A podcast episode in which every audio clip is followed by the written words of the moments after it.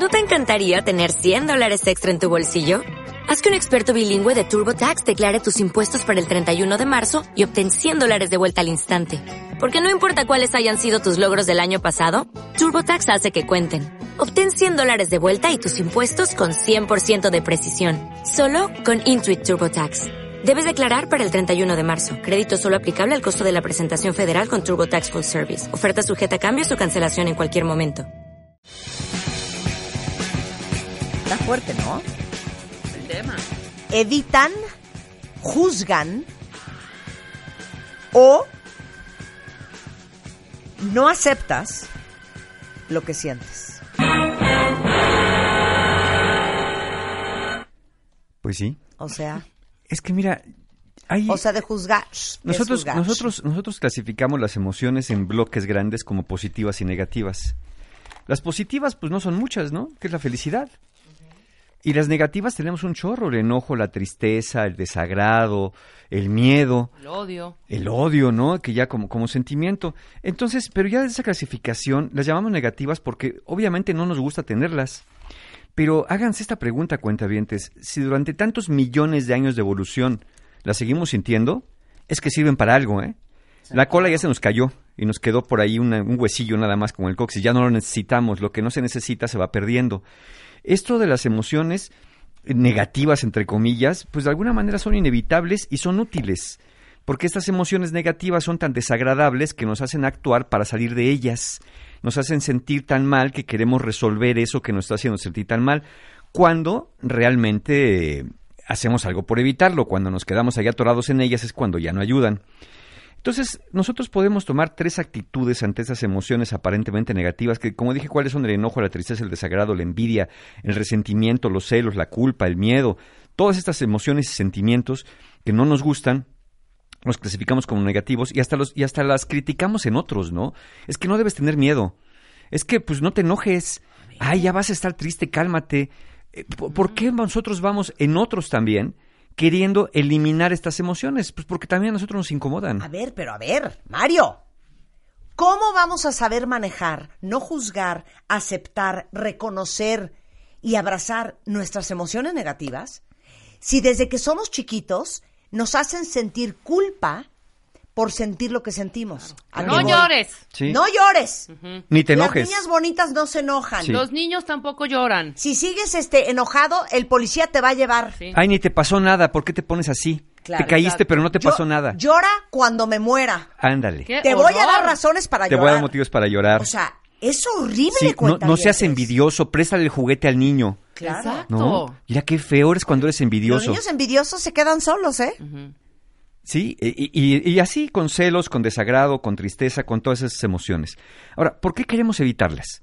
Bueno, precisamente porque son desagradables. Eh, Tengan en cuenta, cuentavientes, que las emociones que llamamos negativas son como una alarma que suena muy fuerte para dos cosas. Llamar nuestra atención y que hagamos algo al respecto.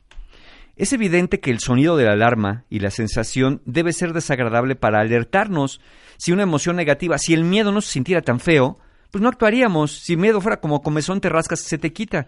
Pero precisamente esto, este, este actuar es para que no nos acostumbremos a vivir con eso. Este sentir es para que hagamos algo, como dije, o aprendamos a vivir con lo que ha pasado, ¿no? Con, por ejemplo, tenemos que aprender a vivir con la muerte de alguien. El error de nosotros es que en lugar de querer resolver lo que causa la alarma, queremos apagar la alarma. En lugar de apagar el incendio, quieres apagar la alarma que te avisa que hay humo. Y, y apagando la alarma, el incendio no se va a ir. Lo que tenemos que ¿Y atender es la qué? causa. Te vas a morir. Además, exacto. te vas a chicharrar. Entonces, ¿qué hacemos comúnmente para evitar esas emociones negativas? O las evadimos, o amortiguamos su efecto con una sustancia, o nos entretenemos para no pensar, para no sentir, o negamos que las sentimos. ¿Funciona hacer esto? Mira, a veces sí conviene desacelerar un poquito, hacer una pausa o hasta distraerte para despejar la mente y recobrar cierto equilibrio para poder tomar mejores decisiones. Funciona eh, entretenerte, distraerte o tranquilizarte si eso después te lleva a actuar y te da tiempo para pensar. Pero no funciona si te pasas diciendo que no pasa nada, porque si no pasa nada, pues ¿para qué haces algo? Si no es para tanto, ¿para qué me quejo? Y si es para tanto, miren, cuando le dicen a un niño que se cae y llora, que no es para tanto, pues sí le pasó algo, se cayó y cuando menos asustó. Claro. Regresando del corte, es tan difícil enseñarle a nuestros hijos cómo manejar sus emociones, porque nadie nos enseñó a nosotros. ¿Cuántos de ustedes no dicen, a mí que no me lloren porque me descompongo y de veras no sé qué hacer? Y no- no sé qué hacer con el conflicto. No sabes manejar las emociones de los demás porque tampoco sabes manejar Pues las ese tuyas. es el reflejo. ¿Qué es lo peligroso de no ser una persona emocionalmente viva? Sí. Regresando del corte con Mario Guerra Venga. en W Radio. Marta de Baile. Síguenos en redes. Estamos en Instagram, Facebook, Twitter, YouTube y Spotify. Escuchas a Marta de Baile por W Radio 96.9 FM y 900 AM. 12.06 de la tarde en W Radio. Estamos con Mario Guerra hablando de todos los que evitamos, juzgamos y no aceptamos nuestras emociones. Bajo la premisa de que nadie nos ha enseñado. Porque desde chicos, ¿cuáles son los mensajes que nos mandan? Las niñas bonitas no se enojan. Los niños no lloran. Si sigues llorando te va a llevar el policía. Este, uy, este, qué niña más enojona. Las niñas enojonas se quedan solas. Todos los mensajes son esos. Y cuando nosotros perdemos control de nuestras emociones, los adultos a nuestro alrededor, cuando éramos niños, perdían el control de sus emociones también. Entonces te nalgueaban, entonces te pegaban, entonces te jalaban el Sí. pelo, entonces te castigaban y se ponían como locos. Sí, y el problema... Porque tampoco saben manejar sus No, emociones. no, y es una cadena. Entonces, nadie nos enseñó. Como nadie les enseñó, nadie nos enseñó y nosotros no enseñamos. El problema con estos mensajes que nos mandan de niños, de qué fea te ves, enojada, no estés triste, no estés envidioso, no tienes por qué llorar, a mí no me hagas esa cara, es que de, gran, de adultos interiorizamos los mensajes y entonces creamos los nuestros. ¿Cómo son los mensajes adultos? Es yo no debería sentir esto, a mí no me debería de importar aquello, ya sé que no tengo que enojarme, no se supone que yo sienta lo que estoy sintiendo, si no es para tanto. Entonces, esto, eh, con estas creencias que desarrollamos de adultos, enseñamos y nos enseñan socialmente y nos presionan para sentirnos bien lo más pronto posible, sin dejar tiempo y espacio para aprender lo que hay que aprender de nosotros y las emociones. El mensaje central, al juzgar como inadecuadas las emociones, es yo no debería sentirme como me siento. Pero ¿cómo podríamos sentirnos, si no mal, después de que algo que no nos gusta nos pasó? Claro. Ahora, ¿qué hacemos? ¿Nos sentimos bien? ¿No sentimos bien? ¿Qué, qué es lo que, qué es lo que, que lo que podemos hacer con eso? Bien, ¿qué nos dice la ciencia? Un estudio que hizo la Universidad de Berkeley y lo publicaron justamente en julio de 2017 en la revista de Personalidad y Psicología Social, dice que las personas que se presionan para ser optimistas es más probable que terminen deprimidas, mientras que aquellos que aceptan todos sus estados de ánimo se sienten psicológicamente mejor en el largo plazo. Especialmente las personas que aceptan las emociones se sienten menos estresadas y menos abrumadas por esas emociones. Es decir, las personas que se permiten reconocer y experimentar emociones de las llamadas negativas las experimentan con menos frecuencia. Hagan de cuenta que como van abriendo la llavecita y van saliendo a dosis las emociones, no se les acumulan y un día no explotan de la nada aparentemente como un volcán en erupción que arrasa con su lava todo lo que esté a su paso. Claro. Entonces, lo mismo pasa con las personas que juzgan duramente sus emociones y sentimientos. Eso pasa eh, con estas personas porque los padecen con más intensidad y los padecen con más frecuencia e incluso dice ese estudio de la Universidad de Berkeley que los padecen con más angustia. Aquellos que niegan o resisten las emociones las siguen experimentando, ya que pasó el hecho que les provocó el enojo, la tristeza, lo siguen experimentando con mayor intensidad aún después de seis meses de pasado el evento que los provocó. Es el impacto de estar reteniendo las emociones. ¿Por qué pasa esto? ¿Por qué, por qué las emociones, vivir las emociones aparentemente negativas ayuda y guardárselas y ser, tratar de ser hiperoptimista eh, no ayuda? Los investigadores especulan que las emociones son como nubes que van pasando en el cielo interior. Si hacemos lo que sea por no mirarlas, tendremos que estar recordando que no tenemos que voltear hacia el cielo, pero siempre sabemos que las nubes están allí. Y porque aparte oímos los truenos, sentimos los rayos y vemos que el clima se está enfriando. Cuando aceptamos las emociones, o estas nubes que nos dice el investigador, esta metáfora de las nubes, cuando las aceptamos, las miramos y sabemos que las nubes tarde o temprano van a pasar, por lo que nos enfocamos en resolver el problema, dejando de prestar mucha atención al hecho de que las nubes están ahí, porque sabemos que es normal que estén ahí después de lo que pasó. Es decir, si estamos en época de lluvia y en época de huracanes, es normal que hay nubes en el cielo. Entonces las vemos y decimos, chimba a llover, me saco mi paragüitas, me tomo mi gabardina, me pongo mis botas de lluvia y entonces hago lo que tengo que hacer.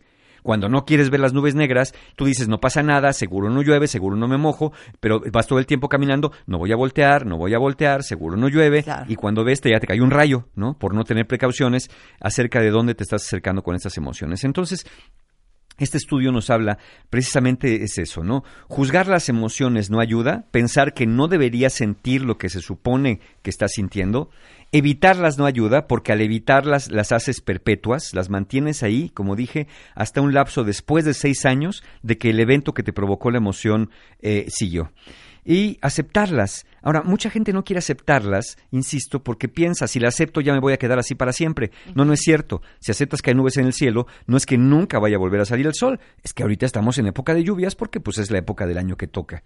Aceptar no es resignarse. Resignarte es pensar, así estoy, así me voy a quedar Así y soy. nada de lo que haga va a cambiar esa realidad. Eso es la resignación. La resignación nos quita fuerza. La resignación nos hace abandonarnos al río de las emociones, nos hace sentir impotentes, nos hace sentir vulnerables y nos hace sentir indefensos. Entonces, tampoco es quedarte a vivir con ellas, sino aprovechar la fuerza de esas emociones, comillas, negativas, para que esas emociones y ese sentir te impulse a salir de ahí. Se trata de buscar las emociones que nos sean útiles y evitar las que nos dañen, ya sea que sean positivas o negativas. Ese es el tema con las emociones, cuentavientes. No es si su naturaleza nos parece agradable o desagradable. Es si esta emoción que estoy sintiendo me es útil y me lleva a algún lado. Porque si no me es útil y no me lleva a algún lado, entonces tengo que hacer algo para cambiar no solamente el estado emocional, sino lo que estoy pensando de lo que me está pasando. Y así sea la alegría, si la alegría nos lleva a, a cosas no útiles, pues entonces tampoco podríamos decir que es buena per se. Por ejemplo, un estado de hiperoptimismo irracional y pensamiento mágico puede empeorar nuestra realidad. Es decir, el hecho de pensar, a mí seguro me va a ir bien, no va a pasar nada, la suerte me va a sonreír, si me concentro lo suficiente en cosas positivas las voy a atraer, porque ese es otro pensamiento que tienen las personas, ¿no? Que dicen que con el poder de la mente atraen lo positivo y lo negativo. Y la verdad es que atraemos, más bien nosotros vamos haciendo o dejando de hacer cosas para que situaciones negativas o positivas de alguna manera se presenten en nuestra vida. Entonces, el hiperoptimismo puede no ayudar si te lleva a evadir la realidad. Y en cambio, el estado de enojo te puede ayudar a poner límites a alguien que te está lastimando. El miedo, por ejemplo, es un gran aliado que, que, te, que te impulsa a moverse, o puede ser un lastre que te paralice y no te deje crecer y no te deje hacer las cosas que quieres que hacer. ¿De qué depende que unas personas acepten mejor las emociones llamadas negativas que otros? Bueno, los mismos investigadores. A ver, ¿Puedo dime, adivinar? dime, dime, venga. ¿Personalidad? Personalidad. Ok, sí. Los mismos investigadores dicen que, desde este estudio de la Universidad de Berkeley, dicen que es algo cultural y aprendido. Además, efectivamente, de algunos factores de personalidad.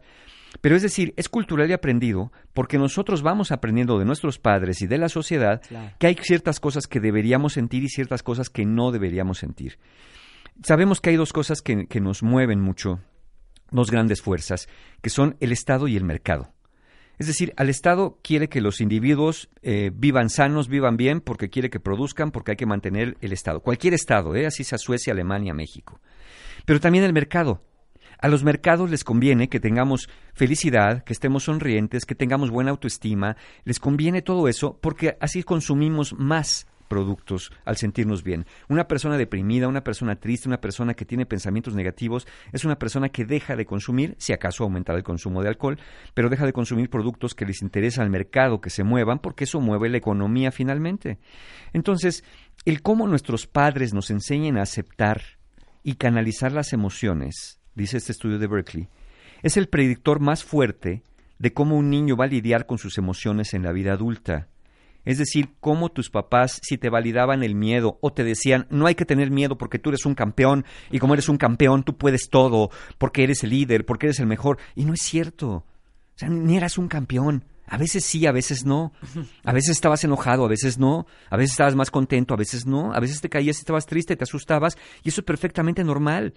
Pero nos vendieron esta idea de que no hay que tener miedo. Hay hasta propuestas ahí que, recetas que te enseñan cómo no tener miedo. Y digo, bueno, pues ¿qué te vas a extirpar la amígdala o qué vamos a hacer con eso? Necesariamente es algo que tenemos que experimentar. Entonces, la actitud de nuestra familia y de nuestro contexto social hacia la expresión emocional es fundamental cómo vamos a expresar. Ahora, se preguntarán, ¿y siempre es para tanto? ¿Qué pasa si estoy exagerando mis emociones? ¿Qué pasa si de veras lloro cuando no debería, me enojo cuando no debería y me pongo triste cuando no debería? Sí, Mario, hay que Sí. reconocer. Sí, por el momento sí. Mira, pero, pero uno siente lo que siente porque así lo siente. La cuestión es qué hacen con lo que sienten. Claro, claro. La cuestión es cuánto permites que dure esa emoción sin hacer nada útil. Porque puedes estar muy triste y regodearte en la tristeza y empezar a decir, no, pues yo ya para qué hago nada, si la vida no me quiere, nací mal aspectado, como está Mercurio retrógrado y mis papás eran muy pobres y me regañaban siempre y mi mamá no me quería, por eso soy así. Entonces, si te la pasas nada más lamentándote de estas emociones aparentemente negativas, evidentemente te van a hacer sentir peor. La cuestión está en que si tú haces algo con esas emociones para salir de ahí, eso es lo que va a hacer un cambio. Y sí, como bien dice Rebeca, sí es cierto, a veces hay personas que se quedan atoradas ahí. A veces cuando somos muy vulnerables, nos alteran muchas cosas. Otras veces, cuando no hemos aprendido a canalizar las emociones adecuadamente, reaccionamos de forma muy intensa. Entonces, la idea es precisamente ir entrenando la mente, justamente entrenándola para poder eh, afrontar la realidad de lo que nos está pasando y decir, sí, sí me duele que mi papá se haya muerto, sí me duele que mi hijo me haya hablado de esta manera, o me enoja que mi pareja me haya mentido. Es reconocer lo que se siente, en lugar de evitarlo, sí, porque ¿qué pasa cuando nos preguntan, ¿estás enojado? No, no, así soy. No, pero es que te voy enojado, pues si quieres, así soy la cara que tengo, es la única que tengo, si te parece bien, en lugar de decir, Ay. sí, sí estoy enojado. Estoy enojado porque quedaste de llamarme por teléfono y no me llamaste. Claro, el otro te dirá, ay tú, pero no es para tanto. Bueno, para ti no será para tanto. Pero a mí me molesta Oye. mucho que el hecho de que me digas algo y no lo hagas me, me- me produce gran enojo. Oye, ¿y no será también que esa es la razón por la cual, ya saben, el clásico, ¿qué tienes, mi amor? No tengo nada. ¿Ya qué tienes? Nada. Ese, ese, esa cosa de la que nos carcajeamos siempre es porque nos da pavor reconocer nuestra emoción Y nuestra vulnerabilidad delante del otro. y no confiamos en que el otro pueda manejar lo que estamos sintiendo. Claro. Entonces nos tratamos de hacernos las locas o los locos lo más que podemos. Sí, y- hasta que y, y- explota. y mira que tienes razón, porque a veces el otro no sabe manejar, como tú Tampoco lo lo dijiste, no lo sabe. claro. Entonces, por eso cuando alguien te dice, ¿qué tienes? Y tú dices, bueno, a ver, ya hay un programa de Marta que hay que decir las emociones, y tú dices, estoy enojada. Ay, tú, ya te enojaste, se enojó la reina. Güey, o ¿no? le digo, estoy enojada por tal, tal, tal, puta. Se va a armar Te la un desgarriate, se va a poner. Exacto. como loca o se va a poner como loco. Entonces, ¿sabes qué? Mejor me voy a aguantar. Sí, ¿Sí o no? Sí, y, Sí, pero, pero totalmente. aguantarse no es buena idea. Entonces la idea es echar mano de fortalezas internas, pedir ayuda cuando sea necesario y dejarse acompañar por lo que se siente en lo que pasa la tormenta. ¿Qué podemos hacer? ¿Qué, qué, qué haremos como resumen de todo esto? Primero, reconozcan y validen lo que sienten. Si están enojados, reconoce que estás enojado, o estás triste, o estás celoso, o te sientes envidioso. Reconócelo. Reconoce las emociones como aliadas y no como enemigos a vencer. No se trata de que te arranques el miedo. Se trata de que aprendas del miedo, lo mires y después lo dejes ir. Se trata de que mires al enojo a los ojos, aprendas qué es lo que te quiere decir el enojo, hacia dónde tienes que actuar, hacia poner un límite, hacia decir un ya basta, y después lo dejes ir. Y no que te quedes rumiando con el enojo y empieces a decir, claro, pero ya me vio la cara, pero todo mundo, pero ahora sí se les va a acabar, ya se les acabó su idiota, porque entonces ahora sí van a ver quién soy yo, van a conocer al verdadero Mario Guerra. Entonces, eso lo único que hace es arrastrando esas emociones que ya no tienen que ver con lo que pasó, sino que con lo que tú estás rumiando. Entonces, reconocer y validar, reconocer a las emociones como aliadas y no como enemigos a vencer, especialmente cierto con el miedo. Observar cómo estamos canalizando las emociones, es decir, que no sea de manera destructiva, que no las evadamos ni que las estemos juzgando, sino que las sintamos, no que nos lleve la fregada, sino decir, ¿qué voy a hacer con este enojo? ¿Dónde pongo este enojo? ¿Qué voy a hacer con este miedo? ¿Por qué tengo este miedo? ¿Y hacia dónde me voy a mover con, sin y a pesar del miedo? Después, buscar qué sí se puede hacer. Aquí es actuar sobre lo posible. ¿Y a qué deberemos adap- adaptarnos? Es aprender a vivir con lo incambiable. Estos dos talentos, cuentavientes, actuar sobre lo posible y aprender a vivir con lo incambiable, es lo que va a hacer una diferencia en el manejo de las emociones aparentemente negativas. Porque lo que puedo cambiar, lo cambio, y lo que es incambiable como la muerte, aprendo a vivir con esa ausencia y aprendo a vivir no con la tristeza, sino aprendo a vivir sin la persona que antes me daba alegría, pasando por la tristeza, con el afán y con la intención de después salir de ella y volver a vivir con el recuerdo de la persona que no estuvo, pero sin tener que arrastrar su cadáver emocional por el resto de mi vida como si fuera un Claro. fantasma arrastrando cadenas. Claro. Finalmente, les tendría un mensaje. Cuentavientes, piensen y actúen, y no al revés. No esperen actuar para después pensar cómo actuaron. Piensa y actúa. Te tengo una frase de mi mamá. Venga. Ya me urge hacer ese maldito libro de las frases de mi familia. ¿Ya? ¿Ya te estás tardando? ¿Cuál es? No hay cosa más desagradable que la gente que piensa en voz alta. Sí, piensan sin filtro, ¿no? ¿Qué tal? Es la gente filtro. que piensa en voz alta, ¿no es una joya? Es una joya. Pero les digo también para todos los que son papás, sean muy cautelosos, muy precavidos y estén muy conscientes de cómo manejan las emociones de sus hijos. Sí. Y mira, perdón, ahí te va para los que son papás. Cuatro cositas. Papás, negar la realidad no la hace cambiar ni la hace desaparecer. Todo proceso de cambio implica aceptar aquello que debe ser cambiado. Si no acepto lo que debe ser cambiado, ¿cómo lo voy a cambiar? Y recuerden que el dolor es inevitable en muchos momentos de la vida. Tratar de proteger a los hijos del dolor con fantasías, con mentiras, lo único que hace es que se enfrenten al dolor desarmados y sin ninguna herramienta. Claro. Dolor, la fórmula es dolor más no aceptación igual a sufrimiento. Entonces, aceptar no elimina el sufrimiento, pero lo mitiga y nos mueve hacia la solución. Gracias, Mario. Encantado. ¿Tienes algún curso Pero, coming up? pero claro que sí, claro que Coming sí. up. Tenemos Coming up. eso. Tenemos talleres, los últimos lugares ya para el poder del perdón, precisamente que es este domingo 24 de junio, bien poquitos lugares, un taller para perdonar a otros o para, para perdonarse a ustedes por algo que sienten que hicieron o que no están haciendo en la vida y el tiempo que dejaron pasar perdiendo o cómo aguantaron una mala relación. Bueno, el poder del perdón es un taller excelente para empezar a sanar esto. Después, el sábado 7 de julio tenemos mi taller favorito, El viaje del héroe, que es un taller para trabajar con los miedos, con el sentido de vida, con los apegos que no podemos soltar. Esa es la mejor, la mejor herramienta que yo he podido encontrar, esta, esta filosofía que viene de la mano de Carl Gustav Jung y de Joseph Campbell. Y el domingo 8 de julio tenemos nuestro taller de relaciones rotas, que es un taller para todos los que andan por la calle de la amargura, que ya los tronaron y no se sienten bien y no saben cómo salir de esto, bueno, para reconectarse consigo mismos y andarse de- desconectando de aquellos exes zombies que nomás les chupan la sangre. Todos los talleres, informes y formas de pago la encuentran en la página de mis amigos encuentrohumano.com. Te queremos, Mario, te queremos. Yo también, muchas gracias. Son las 12.23 de la tarde, cuentavientes. Adivinen qué. Ya se despertó Alan Parsons y ya llegó al estudio. En un momento más vamos a tener a Alan Parsons de The Alan Parsons Project en el estudio. ¿Tú crees que venga de buenas, Rebeca? ¿Tú crees que Ay, quiera no lo cantar con nosotros? Yo sí, le ¿Tú voy a crees que decir. quiera reír y Yo gozar? quiero hacer la segunda. Time, ¿Qué? time, ¿Qué? time. Hijo, es que si lo despertamos, entonces va a venir de mal. Sí, va a decir. Qué nervio. Viejas cotorras. Oigan, va a estar en concierto el 20 de Mañana. eh, mañana Sí. en el Auditorio Nacional, que es la primera vez que está en México presentando su proyecto sinfónico con más de 90 músicos de la Filarmónica de Puebla. Va a estar espectacular, ¿eh? Regresando, Alan Parsons is in the house. But I ain't gonna give any more. Don't ask me, that's how it goes. Cause part of me knows what you're thinking. W Radio 96.9 FM 900 AM Marta de baile al aire.